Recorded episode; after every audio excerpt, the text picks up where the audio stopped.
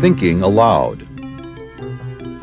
Conversations on the leading edge of knowledge and discovery with psychologist Jeffrey Mishlove.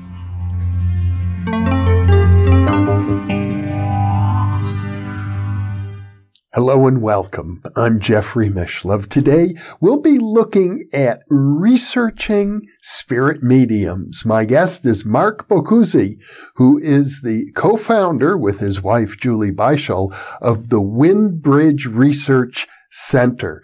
Some of you may know that I interviewed Julie a couple of years ago about her work investigating mediums, and I'm going to link to that video now. If you haven't watched it, I think you'll enjoy it.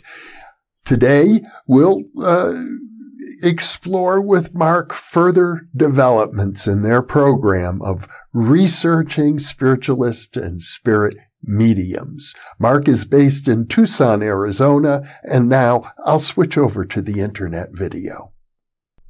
Welcome, Mark. It's a pleasure to be with you today. Hi, Jeff. Thanks so much for having me. This is great.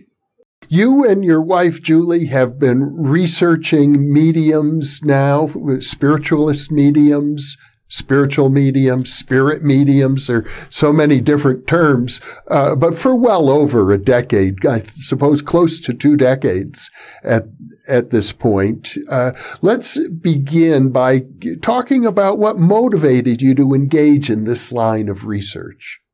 I don't always like to paraphrase Julie's, you know, origin story. She talks a lot about it in detail in her book Among Mediums, but uh, to just sort of the highlights, when she was in uh, graduate school, she um, her mom committed suicide, and sometime after that, she was um, watching TV and she saw a medium on television, and she said, "Oh, those people look like this is a real experience for them, and they seem very moved." So, through a series of events, she uh, had a reading with a, a, a medium and she found it to be really evidential and she was still in grad school at the time. And she went back to the other people, the other scientists that she works with, and she went, uh, I had this experience. And like most good scientists, a lot of them said, Oh, I don't know anything about that or much about that. That sounds really interesting. But a number of them said, no, you were duped and this, they're frauds. And, and she was like, no, I was there. I understand the process. And that really put her on the path to try to figure out uh, learn more about what science had to say about these topics, what the science, what science may have to say about the existence of an afterlife. So that's Julie's backstory in a nutshell.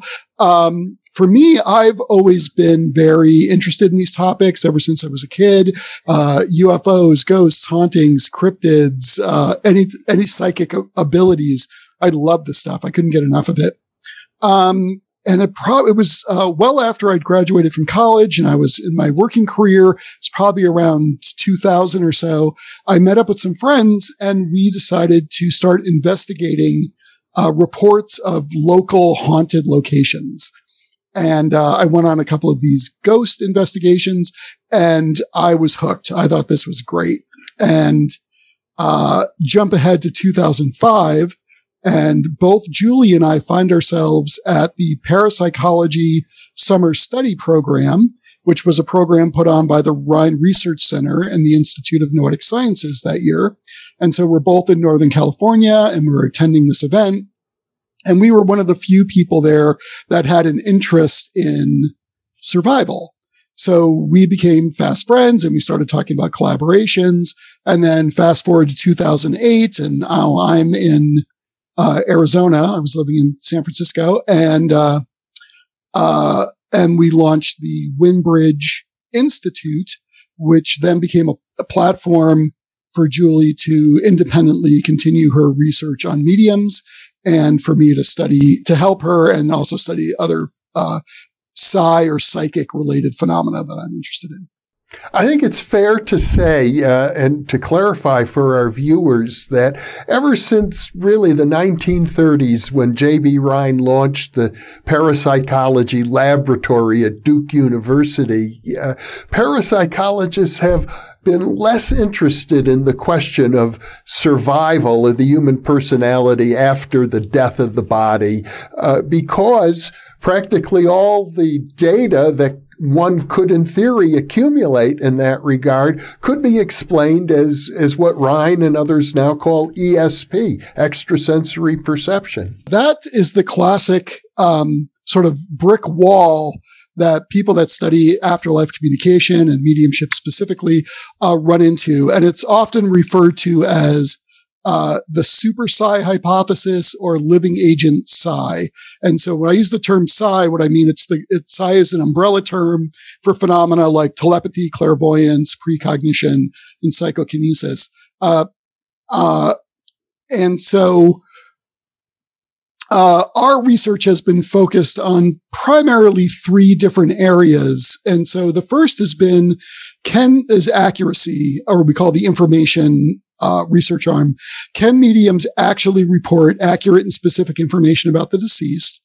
And then the next arm is what we call the operations arm, which is how might mediumship work? What is media, what, what's going on with the mediums during a mediumship reading? What's going on with sitters? Uh, and that kind of, those kinds of questions. And then the third is what we call application and what can we do with mediumship? How can we apply mediumship to, uh, uh, address real world problems. So to come back to your point, which is kind of our operations arm, um, it's true that there's always been this roadblock. And at some point, though, um, you have to realize that the living agent psi hypothesis and the um, the the the the super psi hypothesis they're not falsifiable, right? There's there's no way you can set up an experiment that that um, could show that those, that that phenomenon is actually happening. What we do know is happening is we have the experiences of sitters, we have the experiences of mediums that uh, indicate that this is a this is an actual phenomena. So to dig into that a little bit more, what we were able to do in our research with modern American secular mediums uh, was to ask them about their experience during mediumship readings. Now, previously, traditional mediums uh, back in Victorian era and earlier uh, would go into full trance, so they couldn't really tell you much about their experience. That's not the case for most American modern secular mediums, and uh, although there are still tr- full trance mediums out there, they're not the group uh, that we that we uh, study specifically.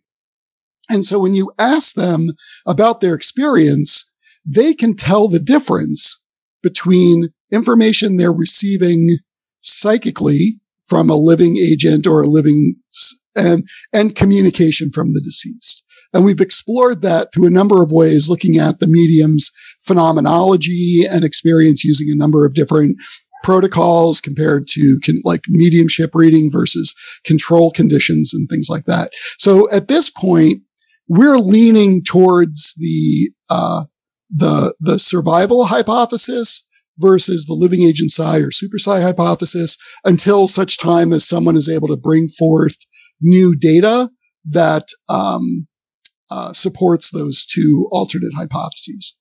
Now, you used the term, if, if I heard you correctly, secular medium. Uh, what does that mean, secular, in this context? There are many branches and um, uh, uh, forms and practices of mediumship. And so some of those are done through a religious context. And so the mediums that we generally work with don't uh, prescribe to any particular dogma or church or organization. So they're, they're, they have their own philosophy. They have their own spirituality. They have their own ideas about it, but they don't, there isn't an overarching, um, uh, uh, philosophy or approach to mediumship.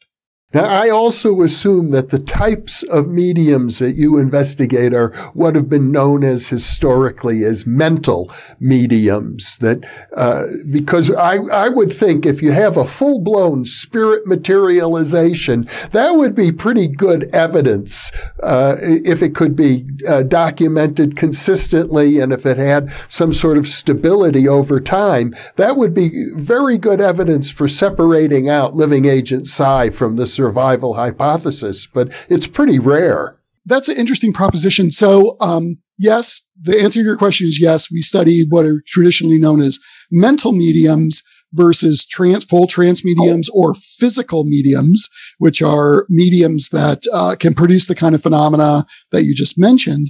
But it's an interesting question because of these physical phenomena like psychokinesis and other things that we know that living consciousness consciousnesses can create.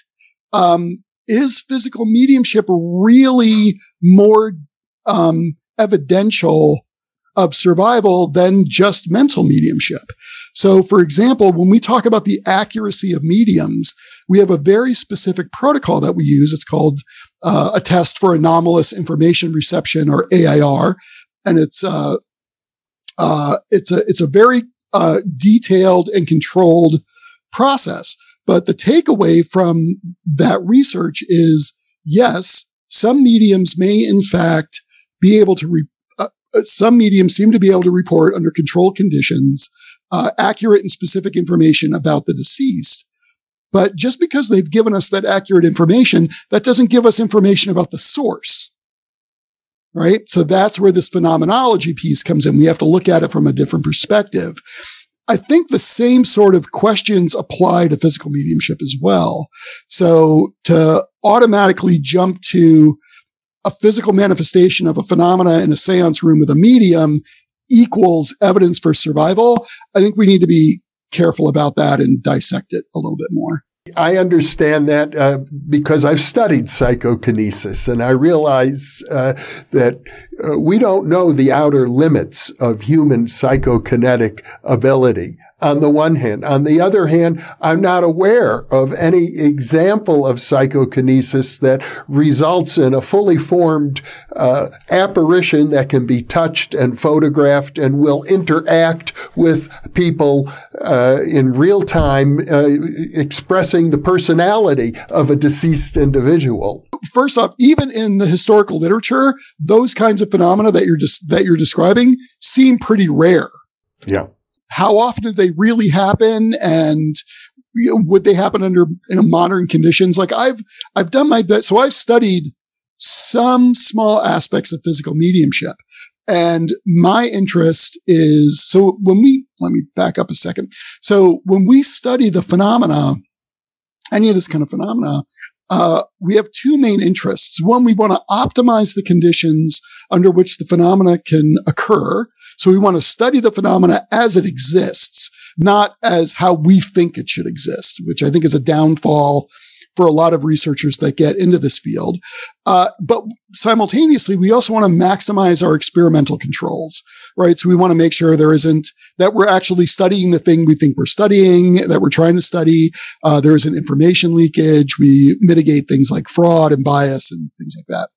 So when when I was working uh, with physical mediums, and I just did a little bit of this, my interest was around the, this fact that many physical mediums require near or total darkness to perform, to produce phenomena. And when I was talking to other researchers about this, um, they were like, well, just sneak a camera in or just, you know, use an infrared camera and just like, don't tell them. And like, my goal in life is not to fool people and trick, trick mediums into performing, you know, miracles or whatever. Like, like I want to work with those, those people in a way that's respectful and, and, um, allows them to do their craft in a way that we can properly document. So my thing was to apply thermal imaging to uh, to to document this phenomena, and it worked really well. And the cool thing about thermal imaging, unlike active infrared or other kinds of uh, you know, low light cameras or whatever, uh, is that you don't have to introduce any other energy into the room. Thermal cameras just pick up whatever's, whatever energy is being generated in the room. And we were able to capture some really nice images. And we showed that thermal imaging would be a cool way or a potentially really beneficial way to study physical mediums. There's also been other work along these lines with like very low light, like star, they're called starlight cameras that work with very, very low uh, intensity light. And they've had some interesting results there. So so my point is that physical mediumship can be explored in ways that I think a lot of people aren't taking advantage of. And, um, and I think it would be really interesting and important to try to answer some of those questions that you bring up about the nature of that phenomena, being able to document that phenomena, and the relationship between uh, that phenomena and survival.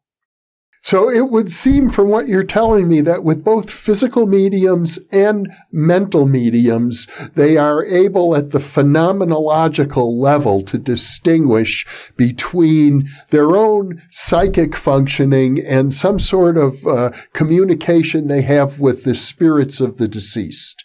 I'm definitely saying that about mental mediums. Uh, uh, we have never studied physical mediums, the phenomenology of physical mediumship. So, and I don't know anyone who has. It would be fascinating to do that. Uh, my experience is that physical mediumship, at least here in the US, isn't as prominent as mental mediums.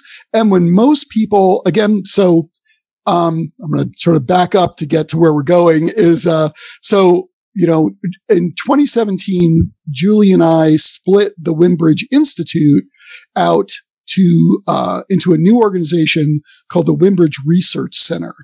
And the mission of that of the center is to specifically study and alleviate suffering around dying, death, and what comes next.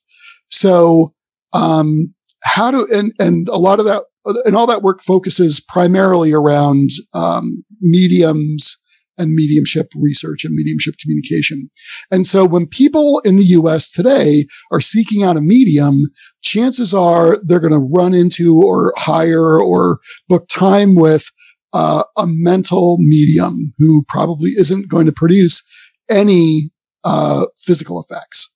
So while physical mediumship is really, really interesting, at this point, given, you know, we've only been around for three years and research funding in this field is very difficult to acquire, uh, our focus has been to uh, has been on medium on the mediumship experience that most people here in the U.S. are going to encounter, and ultimately, we're interested in determining whether or not uh, a mediumship reading is beneficial to help alleviate or mitigate the symptoms of uh, traumatic grief in people.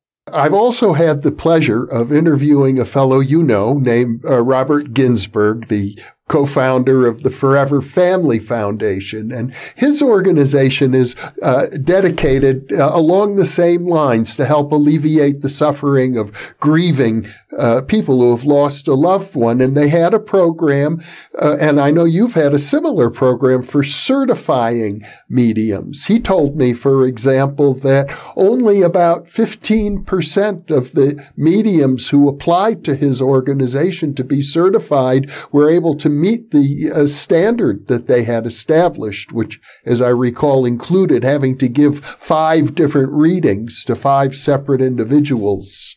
So yeah, Forever Family Foundation is a wonderful organization. And if you're interested in these topics and you don't know about them, you should track them down and look at their research. And they're not a research organization, but they, they, they offer a lot for people in, that are grieving.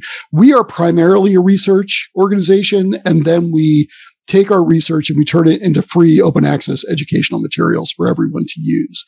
Now about the, the mediumship testing at the Windbridge research, well, this, all this work sort of happened at the Institute and then rolled over to the center in the last several years. But, um, so we received a grant to create us a, a team of what we call Windbridge certified research mediums. And it's a very detailed process and they have to have training in various areas. They have to maintain a, um, a code of spiritual ethics that we ask them to do. We, um, uh, they have to complete readings under blinded laboratory conditions and so on. So our protocol has been peer reviewed and it's published. It's available uh, on our website. You can go and look through our peer reviewed papers. You can download the paper there. So you can see all the steps that we put the WCRMs, the Windbridge Certified Research Mediums through and, um, and why we do it that way. Um, and so when the funding for that project ended, we no longer certified mediums. So we don't do that anymore because we have a pretty good team at this point. Um, we may consider reopening it if as more of our team members decide to retire, you know, because we've been doing this for a long time now, but we'll see. That's, uh, that, that would be down the road. And, um, so but there's interesting things about certification of mediums that um, are sort of that that are that that that bring up some interesting questions. So, for example, with us, when we did our our screening, right, we would get a medium would apply, and then we would tell them about all the steps they had to go through and the fact they would have to donate time back to the center for for uh, research. And the vast majority of mediums that originally applied for this for the program self-selected out because for whatever reason we don't. I can speculate as to why, but um, uh, you know, it seemed as if, you know, the commitment was too much. We were asking them to do things in the lab that were really, um, out of their comfort zone from the way they would normally run a reading. And this isn't assuming that those people are fraudulent, but you know, if you're used to giving readings in person and we're making you do readings over the phone, you may not be comfortable with that. And that's not going to be a good mix or a good match. So, um, uh, we, we would go through this process with our mediums and then, uh, but even then, what we found was that uh, from the perspective of the medium and this perspective of we, we try to focus on the experience of the people that we're working with. So the experience is you have a deceased person that we call discarnate and there's a medium and the deceased uh, person, the medium is making contact with the deceased person and then conveying messages to a person called a sitter who wants to make a con- who wants to make a connection with that deceased person. So that's a very complex dynamic that all has to be working together in order for that communication to work. You know, Julie used to joke, um, you know, we study human communication. One of the people just happens to be dead, right? And also all the rules of hu- good human communication and human interaction kind of apply to the mediumship process. And, um, and so if there's a sitter that isn't following directions or there isn't a connection that the medium can make with this particular discarnate, that doesn't mean that that medium is a bad medium. It just means that combination of things on that particular day didn't work out. And since we had a bunch of mediums that we had to go through, we couldn't just continually test every single medium with a new sitter group, right? We were like, you got a chance and then we're moving on. And so, but that doesn't mean that that medium is bad, right? It just means that it didn't work for our test on that day. And so I'm really hesitant about this like certification of mediumship thing because it may be blocking good mediums out of a process. Uh, the other thing too is that it's not possible. I don't care how many organizations are out there. It's simply not possible to certify every single medium that wants to be certified or would, would do well on the test. So again, you're setting up this weird dynamic in the world where like, oh, you were lucky and you could afford it and you could, uh, you, you got a good sitter group and a good discarnate group on a particular day. So therefore you got the certification. And that feels really unfair to me. Um, as someone who wants to democratize mediumship, that wants to uh, uh, have mediumship available to as many people as possible, um, that process just feels really unbalanced. And again, I'm not saying anything. I'm not trying to be derogatory towards Forever Family Foundation. They have a, they seem to have a good system and it's working for them, but, uh, we're doing something a little bit different. And then the other thing too about our certification process, it's really focused on making sure that the mediums we work with are able to follow directions and complete protocol and want to be involved in research and are, you know, mindful about what they do and what they say within a laboratory context. So, um, our approach to the, but it's also important that people in out in the wild, right in the world can find good mediums or mediums that they can work with. So our approach to that problem isn't certification in under controlled artificial conditions. It's teaching sitters. It's education. It's creating what we've been calling the um, a sitter's bill of rights so that they can understand what it means to be a good sitter.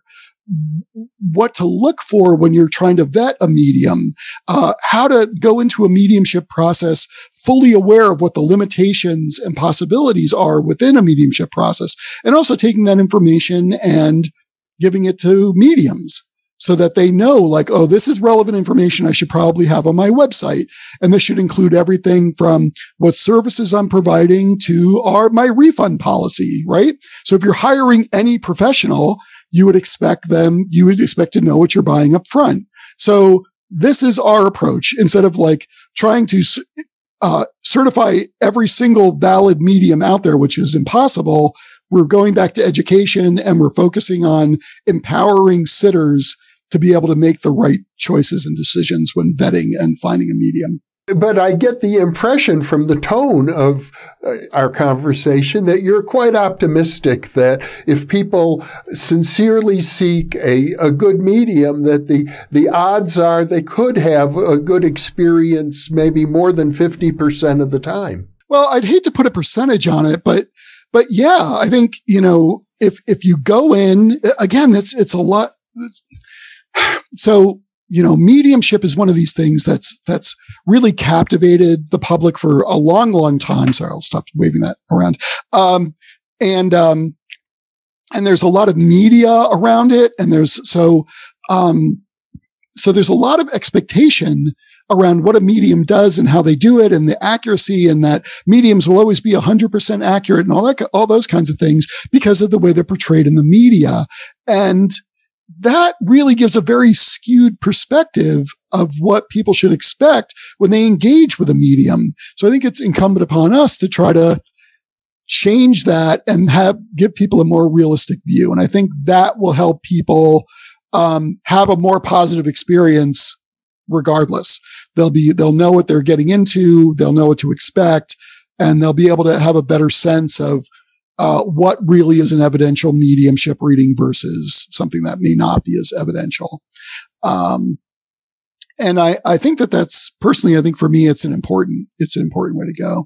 I'm under the impression that one of uh, what I could call the holy grail of mediumship research would be to find a physiological marker that could distinguish between when the medium is giving you accurate information and when the information is uh, coming from some other place that's not accurate.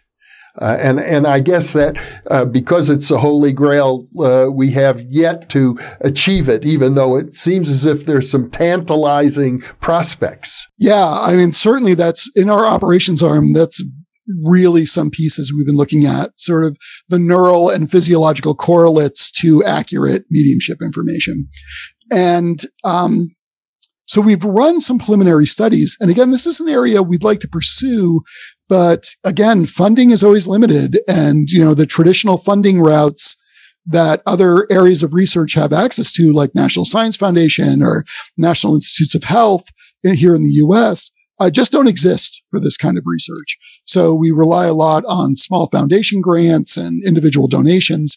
But um, so far, we've looked at two two areas. The first is, you know, we called it, we had a pub, we had a study we was published not too long ago. We call it the heme phys study. It's the hematological and physiological study where we asked mediums to con- uh, conduct a mediumship reading and a controlled and then a control reading and they were all counterbalanced and randomized and all that good science stuff and during the process what we did is we drew their blood we drew the blood of the mediums and we looked at various um, uh, factors in their blood to see if there were differences between the control reading and the, the control condition and the reading. And there weren't any.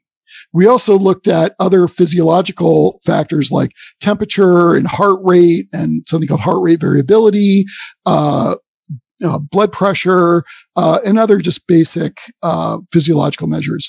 And again, we didn't see any real difference between the two phenomena.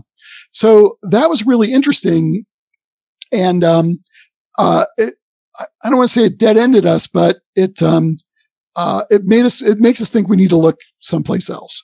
And um, but what we did find during that research is that when we were getting information about the the medium's health, was that a lot of mediums seem to be uh, have a higher reported rate of various sorts of disease, so autoimmune disease and other other factors. And we also found that there's this interesting link uh, between mediumship ability and accuracy and childhood trauma. So we also know that there's a link between trauma and disease state in, in adults. So there's this interesting triad again that appears between mediumship ability, childhood trauma, and health. And so we've been sort of exploring that a little bit more as well. So the other piece of this sort of physiological correlates is, would be neural correlates. And so we did run a study uh, along with um, researchers at other labs um, to look at what was going on in a medium's brain using EEG and uh, during a mediumship reading and during a control reading or a control condition. And that really raised some interesting questions again about the use of EEG and accuracy. And it was a relatively small study and it's, uh, it's available online. Um, you can read it, uh, read it in its entirety. So the results aren't all that impressive, but the, um, the, the, the takeaway for us was media, uh, EEG may not be a particularly good tool for studying accuracy in mediums and mediumship. So when we talk about mediumship, we're talking about something very specific. It's a, it's this process between the medium, the discarnate, and the sitter, where the medium is receiving information and then giving that information to the sitter. That process is mediumship for us. And that, that event is called a, a mediumship reading. And that's a very free flowing, organic, holistic experience. And what we found with EEG that made it difficult was that um, uh, we when we do a mediumship reading in the lab, we ask the medium specific questions. So we would ask the medium a question, and then the medium would have to download or get the information. And when she would normally just speak it, she had to stop for a period of time so we could collect what we call clean EEG data. And then she could start talking because the process of talking creates electrical artifacts in the muscles in your face that would upset or disrupt or block or, or um, the EEG signals. So they would override any good data we could get. So in talking to the mediums afterwards, we found that that breaking that flow of consciousness was really difficult for them and presented some problems. So when it comes to accuracy, we're very cautious about using EEG as a tool, but EEG could be used to look at other aspects of mediumship. So one of the other protocols we had in this particular study was we not only asked them to do a mediumship reading, but we also tested what we looked at was uh, perception, fabrication, and recollection. And what we found was that uh, mediumship looked different in their brains than those other states.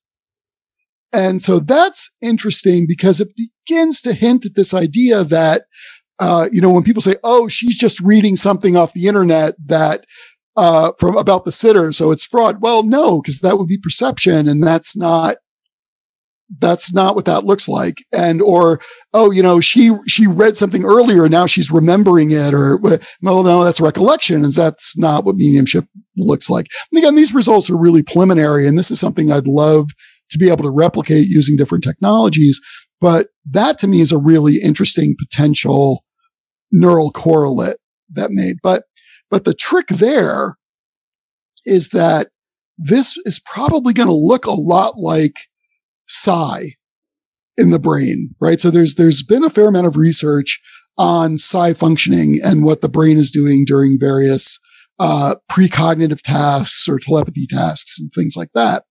And since, um, communication with a, with a discarnate through a medium is probably some sort of psi mechanism, whether it's telepathy or whatever. Um, there's probably going to be a lot of overlap between psi fun- what psi functioning looks like the brain and what mediumship looks like in the brain. And so while it's cool to think like, oh, we could use brain scan stuff and it's sciency, um, it may not actually get us to the fundamental underlying question, which is, is a mediumship reading different than psychic functioning as it expresses itself physiologically in the brain? I'd like to go back to an earlier comment you made about the immune system of of mediums. I think it's very interesting that you, are suggesting that uh, people who are mediums have a higher level of immune system disorders and, and dysfunctioning, uh, also a higher level of uh, reported uh, early childhood abuse, uh, uh, and those two things are correlated. It it dawns on me now. I know also the same correlation exists with people who report a lot of spontaneous psychic experiences of all forms. Uh, but it strikes me that the immune system might function uh, in a way that that we have something analogous, like a psychic immune system, so that most of us don't have uh, discarnates interjecting into our consciousness, or even other living people, for the most part, interjecting into our consciousness. That there's something in, in our physiology that uh, protects us from that sort of thing. That's interesting. Um, I'm wondering if it's physiological or if it's um uh, or if it's more of a psychic or psychological function. Um, because you, so the, basically what you're talking about is a phenomenon called after death communication experiences or ADCs. And they're actually really prominent. They're, they're, um, I'm going to throw out a number. I'm going to say 30%. Don't murder me if that number is wrong. Um, but some surveys that I've seen put the com, um, put about 30% of the population in the US have had some sort of after death communication experience. And whether that's um, some sort of spontaneous experience where they have a sense of presence, or they see some sort of apparition, or they have a dream, or some sort of thing like that. So, uh, that sort of psychic immune system, um, may exist, but it's, yeah, I don't know. It's, um, yeah, it's an interesting idea. Uh, it's again, it's something we've studied specifically, but um, I think these phenomena are pretty common, and they're probably more common than we would think they are because you know I talk to a lot of people and like someone will say, Oh yeah, you know, I did a thing and I thought maybe it was a message from my dead mom, but then I looked online and they said, no, messages from your dead mom are impossible because that doesn't fit the materialistic scientific paradigm that we all work under. So I rejected it as just fanciful imagination or wishful thinking or whatever, right? So, so is it cultural? Is it psychological? Is it physiological? Is it, is it some non-local psych. Um, I, I feel a little uh, awkward using these terms like this, but is it some sort of non-local psychic protection bubble that are that's created around it? I I don't know. It's an interesting question. Well, one of the areas that you have looked at uh, is the question of whether uh, people who are grieving are actually helped through the grieving process when they visit mediums. Again, that comes back to our application arm, and it's sort of all this stuff from my perspective, all this other research that we do really is funneling towards that endpoint. And, um, so yeah, so the question is, uh, do people who, um, have a mediumship reading, uh, are, do they, do they experience some relief of grief that is more profound than, um, what time alone or other therapeutic, uh, modalities can provide? And the anecdotal evidence points to yes. And so we've done some research on this. We need to do a lot more. And I want to be really clear here. If you're suffering from traumatic grief, if you're, if you're experiencing um, strong emotions around the loss of a loved one, I'm not saying you should immediately go out and get a mediumship reading. You, that's something that needs to be done very cautiously and very carefully. And uh, we even recommend including uh, a licensed mental health professional in the loop to help people integrate those experiences. But um, so talk to your healthcare provider and um, just be really cautious because the the research here is still very nascent. We're still at the very beginning of this. So, but based on preliminary data, based on self reports, based on um, other things we've looked at, this could be an interesting model this combination of having a healthcare provider and a mediumship reading uh, together could really be um, a beneficial pathway for people who are suffering from uh, traumatic grief. I know when I spoke to Robert Ginsberg about it from the Forever Family Foundation, he seem to feel that the important aspect of the reading is the evidence to, that you, you want some evidence that your loved one has really survived. And then secondarily, although it's very powerful, is the emotional connection that occurs, knowing that you can possibly complete incomplete communication or also understanding that there's a bond of love between you and the uh, deceased person that still exists that's so there's a, a number of things there that are really interesting. So the first bit is when mediums provide a mediumship reading, it basically contains three sections. So the first is um, establishing the connection with the target discarnate by providing accurate information and a description of the discarnate that the sitter can relate to. So they know that they're in communication. The next bit is information about what's happening in the sitter's life that shows that the discarnate is still around or has had some experience or is like, you know, looking in or, you know, taking some sort of active role, active role's wrong term, but is, is, um, is still somehow, uh, involved with the, with the, with the, with the sitter. And then the final is usually like messages like, I love you. I'm still around. I'm okay. You know, things like that. So, um, uh, it's me. I'm here and I love you. Right. So that's the thing. Mm-hmm. So, um, so with that in mind, uh, a model of grief has developed, and this has been developed outside of mediumship, uh, is what's called continuing bonds. And the idea is that the relationship between you and your deceased person still exists. It's just changed. And for some people, a mediumship reading can be the catalyst that helps them uh, realize that that relationship, while different, is still around. And so this continuing bonds model is something that we've been looking at and, um, and if people are interested, they should uh, dig into that a little bit more. But, um, but yeah, so this idea that the relationship is still there, it's just transformed into something else. And it's not going to manifest itself in the same way that it did when you were alive, right? You're not going to be able to pick up the phone and like have a conversation with this person, but it doesn't mean you can't reach out to that person. And it doesn't mean that there may be ways through these various types of after death communication experiences that the deceased person might reach back and contact and give you information and confirmation as well. I think it's fair to say that most mediums are really not trained as grief counselors. I would say that that's probably true. We do provide when our in our certification process or our you know our yeah uh, we do have them do some very basic sort of introduction to grief sort of reading and discussion. Um, but yeah, I think that most, um, me, I, yeah, I, I hate to talk in broad sweeping terms because I haven't run a study on it, right? I haven't been like, how many mediums are certified grief counselors? Like, I don't know the answer to that question, but, um, uh, intuitively, I'm going to say that's probably true.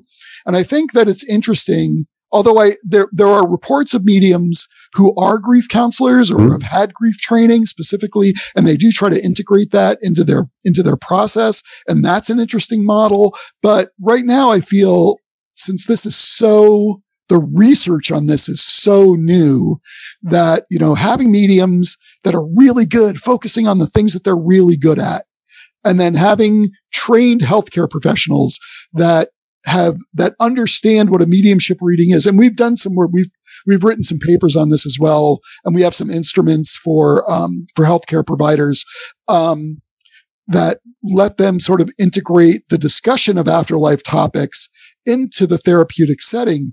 Um, at the moment, that seems like sort of the safest and most powerful combination of things to get people in a productive, healthy, again, safe uh, process from um, uh, from grieving to I don't use the word acceptance, but to to um, uh, forming this continuing bonds relationship. Mark, before we close, I wonder if you have any thoughts about the, the future direction of uh, the work that you're taking. What what would be your goal? What would you really like to uh, be able to nail down? Doing more research around this grief piece, I think, is critical. So being able to secure the funding and the resources to um, uh, to answer that question in a really meaningful way uh, is would be really important. But it's a difficult question to answer, and it will take time and money and staff and people. Um, some of the other questions that we get, and we've worked on some of this research, and we haven't published, although we presented on it, is one of the questions that we get most often is, "What's the afterlife like?" So is there a way we can answer that question empirically? And we've started down this road with a couple of different uh, kinds of research programs or studies to look at it. And the answer is maybe, but it doesn't involve the use of mediums. And I'm to, I'm to leave that as a cliffhanger. And, um, and then the other sorts of things we're really interested in is further developing the Sitter Bill of Rights. And um, the one of the really big questions is can mediumship actually be taught? And who are the best candidates to be taught mediumship and what are the best processes? And then again, uh, back to this grief piece, uh, what do the sitters look like? Who are the people that would benefit most from a mediumship reading? What what's the ideal sort of sitter physiology, psychology, um, uh, uh, burden, those kinds of things. So there are some really still interesting questions out there to be answered. And um, again, since we don't have access to the traditional funding that a lot of other research organizations have, um, it's very slow going, and uh, we need we need financial support um, in order to to make this stuff happen.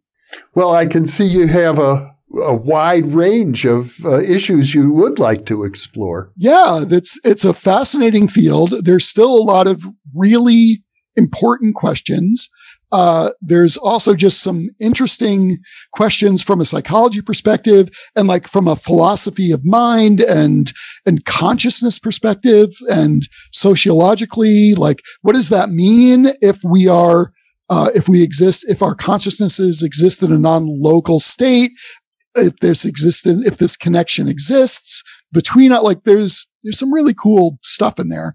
Um, and uh, uh, so yeah, so I would encourage anyone that's interested in this work and learning more about it uh, to visit our website at windbridge.org. You can sign up to our email list.